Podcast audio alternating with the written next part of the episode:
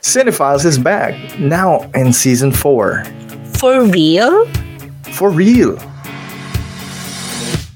Cinephiles is a film review podcast made by self-proclaimed cinephiles. For self-proclaimed film lovers. Or kahit hindi, you do you boo. So come visit our cinema lobby when you can and listen to our episodes on Spotify, Apple Podcast, and Google Podcast. Hi guys, this is your local indie guy Jerfy. And this is your Horror King Ron, and you're listening to Cinephiles. Gusto ko yung kapag magsasalita ka, lalapit ka sa mic. Ang lakas maka, Eh, eh, eh. ASMR. This is Ron. Lumalakas ba yung boses ko pag lumalapit ako sa mic? Hello.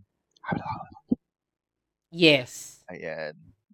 Welcome, uh, mga kapatid, um, to our cinema lobby. If this is your first time listening to this podcast, I'd like to welcome you. This is a podcast created by two used to be bored um, cinephiles, basically, who love talking about films, and we're here to provide our thoughts on certain topics relating anything related to films, of course. And for this full length episode, we are here to share our review, um, commentaries, possible interpretations, um, Violent reactions. movie, possible violent reactions. But to let everyone know, of course, please uh, proceed with caution, as there is probably and most likely a spoiler alert, as we'll be talking about certain aspect of the film. Diba? Ayan. Um, But before we go Kapatid. there, kapatid, I just want to Hmm. say that this episode is very special because this will be your birthday episode. Happy birthday, kapatid. thank Happy you. Anyway, birthday moving to on. Che, may ganun pala. Napaka-nonchalant sa birthday. ano ba? Oo, oo. Napaka-nonchalant. Napaka-ano lang. Kalm. Inisa, sinakto pa naman natin na horror film.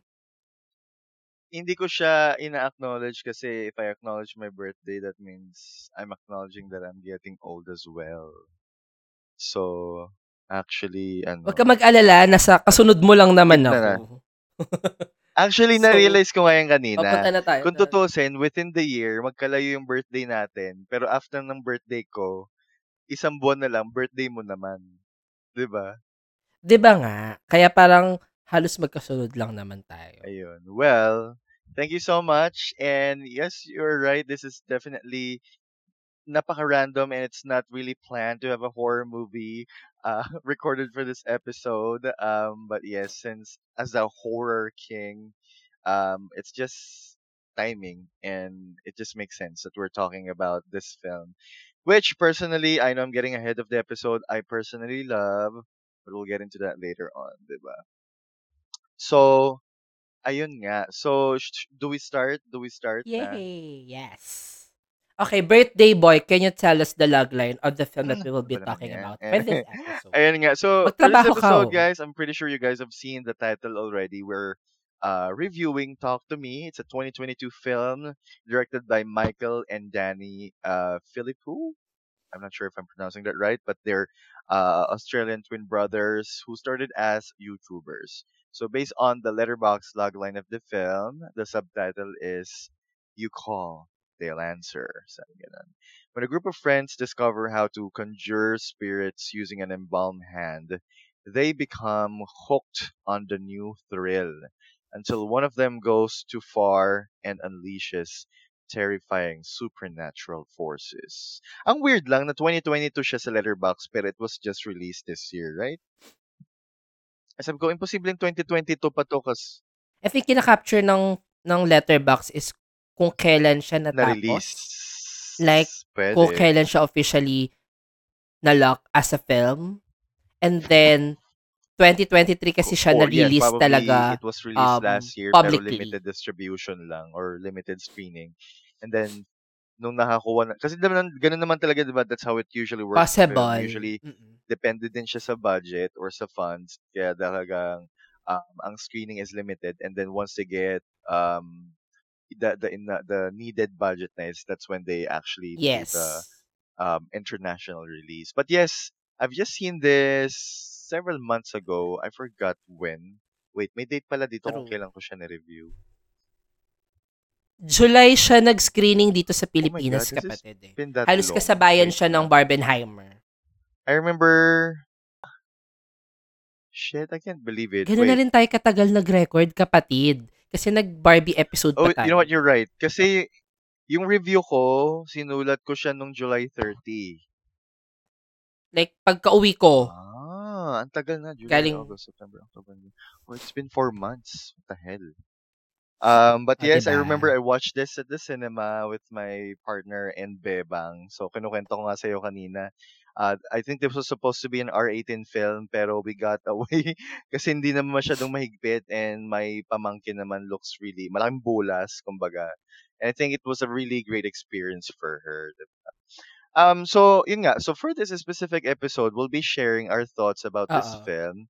Um, and then probably share our interpretation on the ending. Kasi I know na may malaking discussion din um, on about the film's uh, last act. Uh, and probably we can also share a couple of things about the direction, cinematography, as usual. Akala mo naman bago tayo, no? Oo. Pero from the basics of the basics lang, we just want to uh, highlight, of course, and we're not saying this because uso na siya ngayon, but Mm-mm. we've been really an A24 hoe ever since this podcast was created. And we're just so happy na A24 is getting a lot of traction these days. And uh, it's not just a distribution. Co- well, obviously it Yeah. is a distribution company, but you know, when you say the A24 vibes, talagang it really do exist kasi yung distribution company is also in charge naman of selecting the films that they are releasing. Kasi kung kung ganun lang ang purpose nila, uh, uh, kung mami, walang pili-pili and they're just distributing films out of, you know, just for the sake of it, then 'di ba, wala dapat ta, walang kumbaga walang character yung mga production company. Kasi for example, ah, Blumhouse company.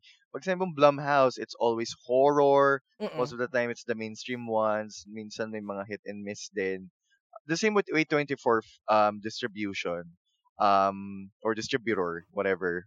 Um, I think they really specialize in in giving um, a wide range of genre pero meron talagang iisang tone eh, na yeah it sometimes it could be very indie sometimes it could be very hipster kumbaga pero there's a certain part of the cinema talaga na pag napanood mo is ah, this feels like it's an A24 film and not it, it's unexplainable pero regardless we stand by it and yun nga we're really proud that a horror film again coming from um you know beginners uh um we're given a chance And I think, kapatid, it's film part of their um curation eh. Kung paano nila kinocurate yung film sa magiging part ng branding ng A24.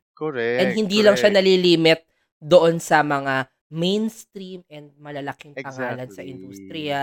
Given, ah, for example, this um, movie, Talk to Me, di ba? Yung mm, filmmakers behind this film is uh, started as you- YouTube vloggers, di ba? mm, Sinong um, distribution or production company ang magbubukas ng pintuan nila para sa mga um, YouTube vloggers na, alam mo yun, wala pang background sa correct filmmaking.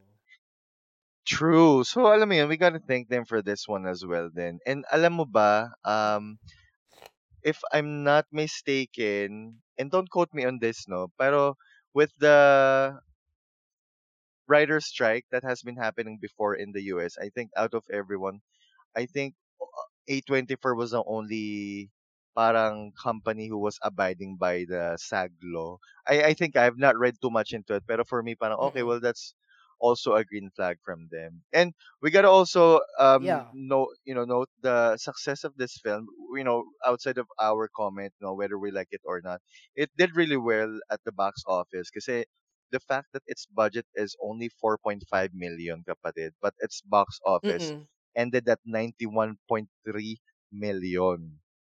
And that's like a really Deserve. deserve. It's a really, really, uh, kumbaga, it's a really, really big um profit for them. And we'll be discussing in this episode on why we think that is. Diba? If you're interested, Yeah. stay tuned and we'll be, pro- you know, we'll be sharing our thoughts about Talk to Me in once we get back. Yes.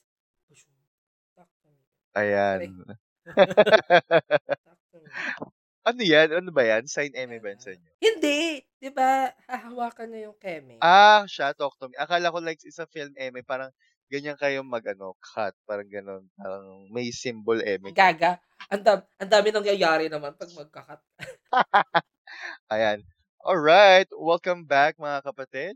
Again, you are listening to a full-length review um, of Talk to Me. Ayan. So, since it's my birthday, I'll go ahead and start with this film. Um, I think it wouldn't be complete if I won't read my actual reviews sa letterbox just for me to be faithful and to be reminded then of what I think about this film because it's been a while since I've seen this. Yan, tagal na. So sabi ko Go, kapatid. dito, um, I so first of all I gave this 4.5 out of 5 stars. So Deserve. I hope that already gives you the message of how I feel about this film. Pero sabi ko, atmospheric, thrilling, and the kind of scare that creeps into you without knowing. I love this. Possession is my least favorite subgenre of horror, but I love this so much. The premise is somewhat familiar, but still managed to surprise me in all kinds of way. The characters were developed and made for a really impactful hit when the catalyst of the story happened. My only gripe is I saw this in the cinema and I hope these were there were subtitles. Would lo- would have loved to understand everything they were saying. I remember, yeah, because this was a, I think this is an Australian film, right? It's an Aussie film. Ah, ah. Um, and I So, may- may accent. ko. Yeah, yun yung challenge ko when I was watching this nung una pa.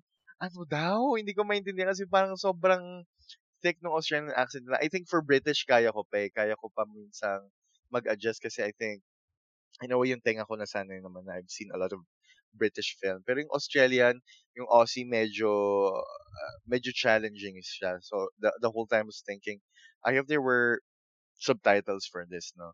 Pero ayun, that's just a minor gripe. The rest, I'd like to say that this was a really um, successful film for me in terms of execution.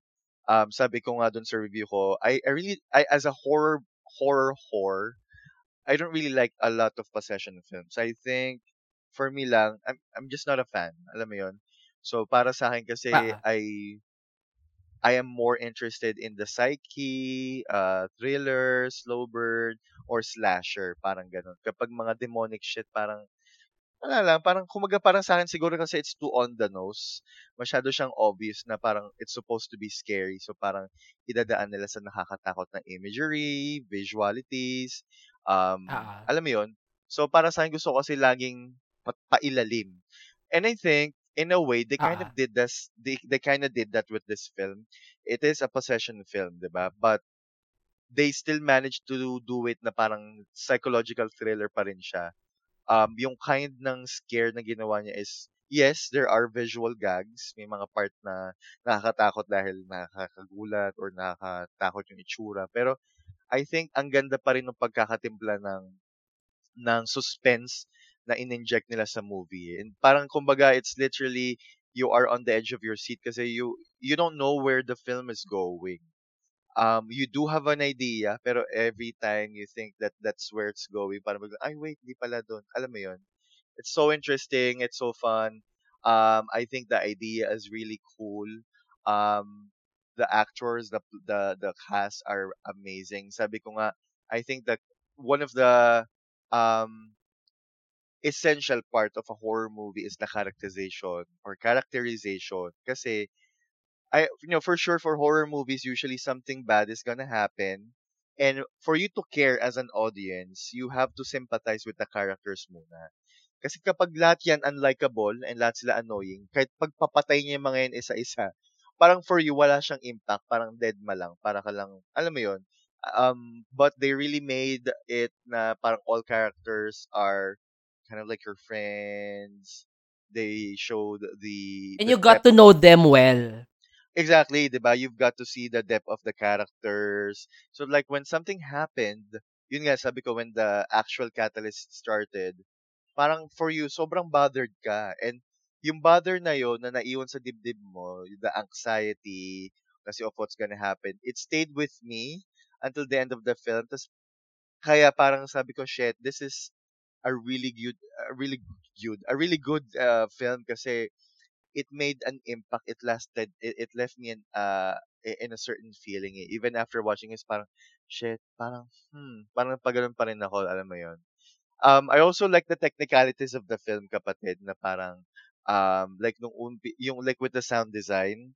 Um, I remember this particular scene where I think naguhugas siya sa lababo. Tapos parang pag nakabukas yung lababo, parang ang hina ng boses nung natatay niya sa likod. And then pag pinapatay niya, lumalakas. Parang in a way, it's their it's their way of including you in the movie. Na parang, Engaging you. Oo. in, yeah, it's like their way of putting you in in the main character's um, perspective. Alam mo yon. So that by you know from there onwards, you're like the main character of the film, and anything that happens to her also happens to you. So alam mo yon. That's small detail, very very minor detail, but really made a huge impact dun sa mismong um pagkakagawa ng movie. 'Di ba? Alam lang. Just so in awe of this. Oo. How about you? Ako kapatid, I remember kasi gumawa tayo ng trailer review natin for Talk to Me. And we're Yes. both excited. True. Kaya pasensya na po sa mga kapatid namin. Nag-expect na magkakaroon po agad kami ng full-length review. It Napakatagal. took three months, three to four months, pero ang tagal na. But, ayun, sobrang excited ako at first talaga. Pero at the back of my mind, kinakabahan ako kasi baka feeling ko, meron akong, may part sa akin na feeling ko, baka mamaya medyo, ano siya, um, bodies, bodies, bodies. May ganun siyang um, tono nung during um, The trailer. trailer. So sabi ko, um, ano kaya magiging difference ito? Kasi syempre they're both A24 horror films and then Mm. parang very modern, very Gen Z, 'di ba? True. But to be fair, this talk to me, ah, sobrang nagkaroon siya ng andun yung ano eh, yung classic horror na um, binibigay niya but at the same time they twist it, it they twisted it into different film experience para sa akin. Hindi ako madaling ma- hindi naman ako mahirap at um mahirap i-please when it comes to horror films. Mga simpleng horror and very uh mala Ari Aster type of horror. Sobrang na-engage agad ako at talagang Mhm. favorite ko na agad. And thi- this talk to me, parang um, ang sad thing lang about this is hindi ko siya napanood sa sinihan, sa big screen. Mm. Kasi parang feeling ko mas masarap siya at mas masaya siya panoorin ng mas ma- ng big screen. Like parang um ayun nga dahil feeling ko may certain emotions while watching it na you're part of the film. Like you're accountable to what's Mhm. happening to the um characters in the film na parang feeling mo isa ka din dun sa nag-video, isa ka din dun sa mga Mhm. dapat sisihin. Alam mo 'yon? Na parang oh my god, um yun yung klase ng horror na feeling ko um effective siya sa ngayon na kasi madali siyang madali siyang gawin, madali siyang isulat in a way na hahanap ka ng POV na madaling makakatch ng attention and then ng emotions ng viewers mo. Kasi minsan, merong mga horror films na, sorry to say, but sobrang pretentious na, alam mo yun, nagpapaka Deep. art house horror. Alam mo yun, na Just parang say lamb and kailangan go. ano natin sila. diba? our, our favorite ho- A24 film. Huwag ka na mag Correct. Huwag ka na magbarinig. Just say uh, lamb and go. Yun lang ang naiisip kong napaka-pretentious ng horror na parang, hmm, what Na happened parang here? alam mo yun, kailangan, kailangan mo mag-isip. Ay, sis. Matatakot Kuya ka na Men. mag-iisip O, ka pa. siya. Yung ganon. Or men. Exactly. But to be fair, men is way better than lamb. For me. True that, true that, true that. At least they made an effort. Hindi, ayun for it. kapatid. Hindi, ang akin lang naman kasi, it's very simple. Di ba? Hindi Correct. siya complicated. Hindi Mhm. siya, alam mo yun, um, kailangan mong um, mag-isip. At hindi, Mag-isip. ito ha, hindi, hindi siya laging jump scare. Yun yung gusto ko sa horror, yung hindi very, very jump scare. Alam mo yun? And wala, it's a different experience for me. Kaya sobrang gustong gusto ko siya. Like, after namin panoorin ni Sir Red, like, oh my God! Oh my God! What Nagustuhan I ba ni Sir Red? ganun lang. Kasi Sir, Sir Red alam ko mahilig Yes. din sa horror eh. Alam mo, Yeah, we you're, definitely right, no? Gusto kong ipigibak yung dalawa mong sinabi. So one is sa sinehan, if there's one one one favorite experience of mine or one favorite thing of mine is definitely watching a horror movie sa sinehan. Kasi sabi ko kasi minsan kahit ang tsaka ng movie, the the the, the cinema experience itself kind of like adds up to the feeling eh. Na minsan kahit totoo hindi naman talaga siya nakakatakot because everyone is so Oo. scared nadadamay ka. And for me, And it ang hyped dilim up kasi nung sinihan, di ba? it's very vibey, it's moody, and the, the screen is so big. It really adds up to the experience. Kaya nung pinagtutut, parang, ay shit, ang saya talaga. Tapos parang, syempre makakasama ko pare-parehong mga duwag. So parang, nakapuro mga nakatakip ng mata. Sabi ko, huy, manood kayo. Gagagan ko lang sila. Kasi, and I kinda, I kinda love the feeling na parang, ganun, parang everyone is scared, pero parang ako, parang chill na chill lang, alam mo yon And the second one is parang you are right. It's a very simple film, yet it was very effective. Kasi, di ba nga, I think yun doon pumapasok din yung critic ng uh, criticism rather, criticism ng mga ibang tao about A24 horror eh. Na parang it's supposed to be elevated horror daw. And some people hated Mm-mm. it kasi parang what even is an elevated horror?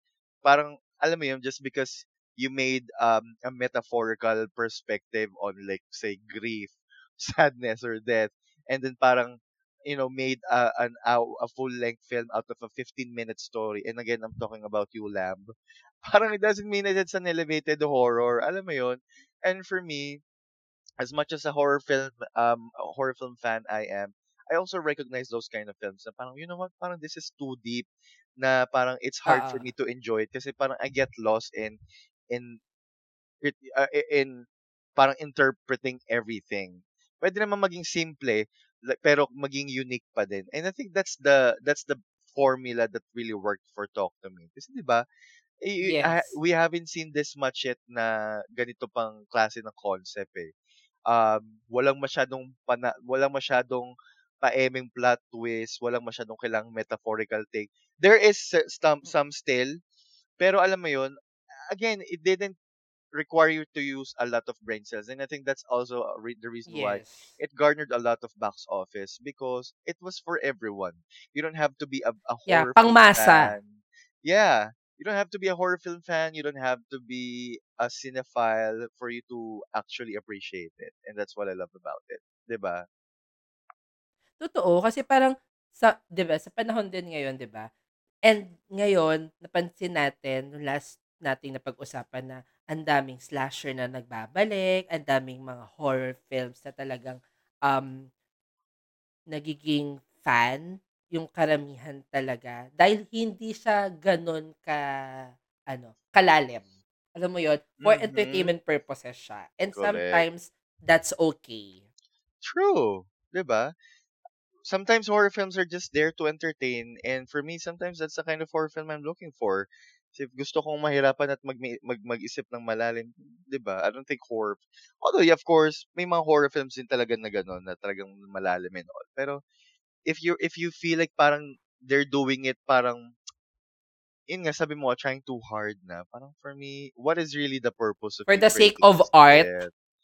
Right? Is it even called art, di ba? Pag ganun. Parang for me lang, parang, eh, ang lakas maka-poser, di ba?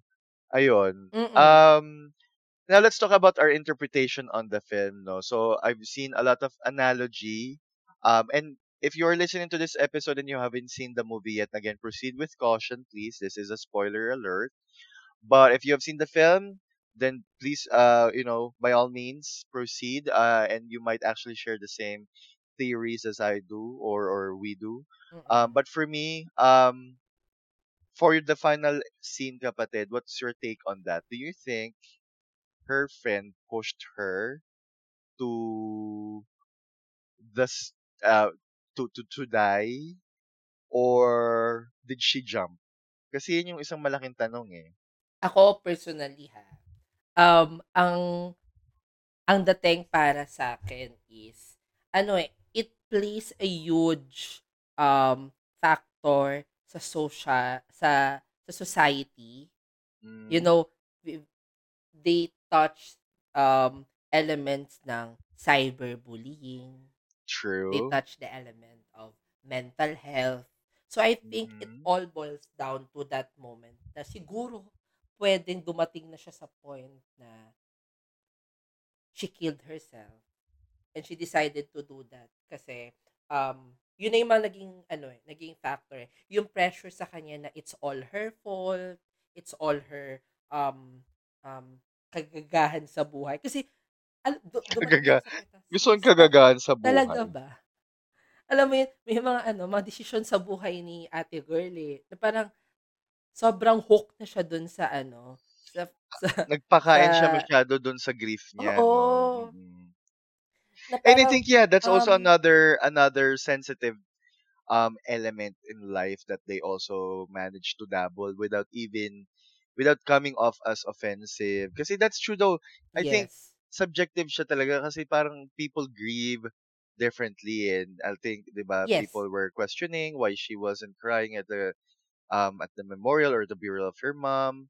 Um apparently Mm-mm. she's parang ano eh um bring carrying a lot of guilt, no? So when she got the Yes. chance to uh see her mom. But Grinab niya talaga.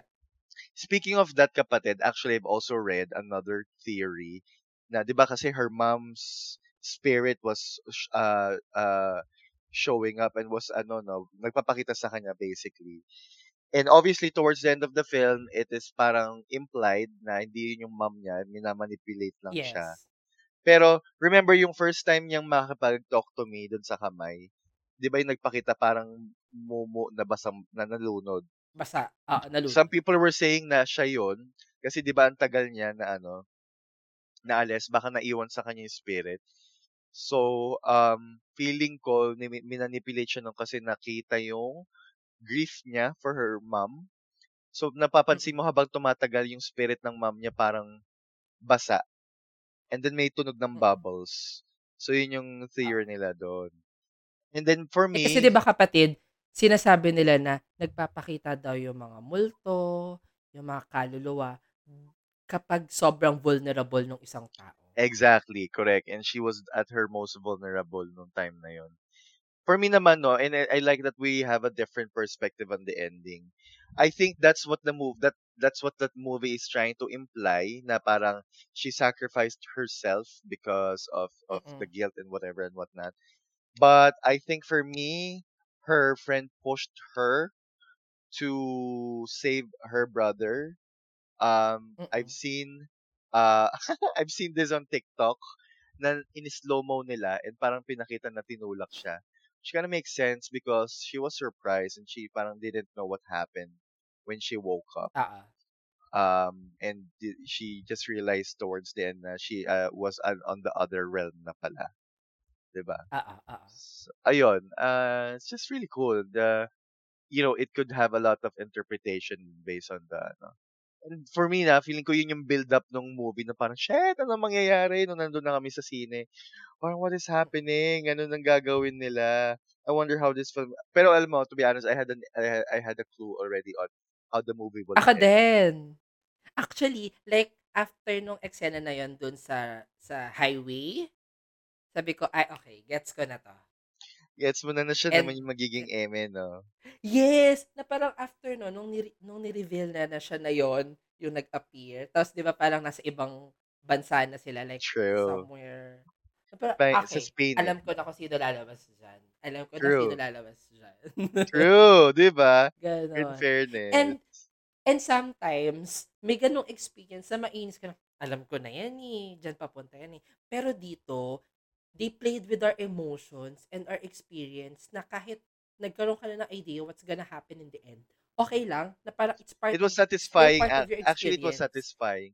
I Exactly. think that's kind of, hindi ko rin ma-explain kung bakit, pero there are times na you could guess or you can predict what's gonna happen and it's either gonna disappoint you kasi parang ay sabi na nga ba eh. Or it's gonna satisfy Oo. you na ay sabi na nga ba. I don't know why kung bakit kailangan Diba? bakit minsan satisfying, bakit minsan it's disappointing. But at least in this case, it's obvious na it was satisfying. Um, yun nga, I don't have any other note on this film. To be honest, I think everything was just made perfectly. Ayun nga, I, I only just Yes. wish that there were subtitles. 'Di ba? And si Ate Girl, actually, I think she had a big break. I, I don't know. Pero she has a Netflix show now, Sophia Wild. Apparently, Wow. I think this was her, if I'm not mistaken, I read that this was supposed to be her um film debut. I'm not Mm. sure. Don't quote me on Parang alam ko one. lahat ata lahat ata ng cast ng Talk to Me ay parang first time na Yes. like hindi So I'm talaga kilala at I'm I'm looking at her Wikipedia page and it looks like um there she was in a short film before noong 2018 pero ito talaga yung first full-length film niya. Full-length debut niya, oo. Mm. And ang gagaling nila lahat. Like alam mo 'yun na parang oh, um I think nakaka-ano din yung characters na plinay nila actually. I think everyone really did good um on this one. Like down from the oh my god, I forget her name their name kasi like from her best friend and then I forget the name of the child of the kid. Was it Riley? Riley, Right? best friend ata ay Kapatid niya, kapatid yun ng best friend niya, yung Anne. bata, right? And then down to her, her ex-boyfriend. Alam mo, yung may mga ganun pang conflict. Basta ang galing lang, ang, ang husay. So, I am excited to see the next installment for this film. Katulad ng sabi ko kanina, because of the, you know, because of the outstanding um box office return. Um, they're planning already to create a sequel and a prequel to this film. So I am looking forward and hope that they could sustain the, this kind of, you know, excellence in their in their next installment, diba? And sana lang. kapatid magaya siya sa X and sa Pearl na parang kahit nagkaroon na ng, ng sequel, ng prequel, um, na-manage pa din na maging Quality. maganda. Kasi True. there are there are um films na kapag ginawa na, na siya ng sequel, parang papunta na siya dun sa ano, sa downfall niya. Actually, that Alam mo yun, sana a unwritten rule eh, na normally sequel sucks. Pero may mga iilan that that ano uh was na successful. exception. Yeah, so we'll see. Let's hope for it. Feeling ko matagal-tagal pa Yeah. siya. So I think the next movie we're looking gonna we're gonna be looking forward to is Maxine, which is uh Yes, we're the very tri- the the excited. end to the trilogy of X and Pearl. So ayun lang. Dahil Yes. dyan, obviously, because of our review, it's obvious naman na this is um a watch for me. Ikaw ba kapatid? Is this a watch or a punch Yes. for you? Definitely a watch film for me. And I wonder for how many sure, stars marami did you rin give this kapatid film? natin. I gave this four stars. Kasi feeling ko, kulang nga lang yung experience ko dahil hindi ko siya napanood sa big screen. But parang kasi feeling ko sobrang OA ako kapag sa sinihan ko siya pinanood. Like OA. Ganon. Si Masigaw OA ka ako, ba? ganon.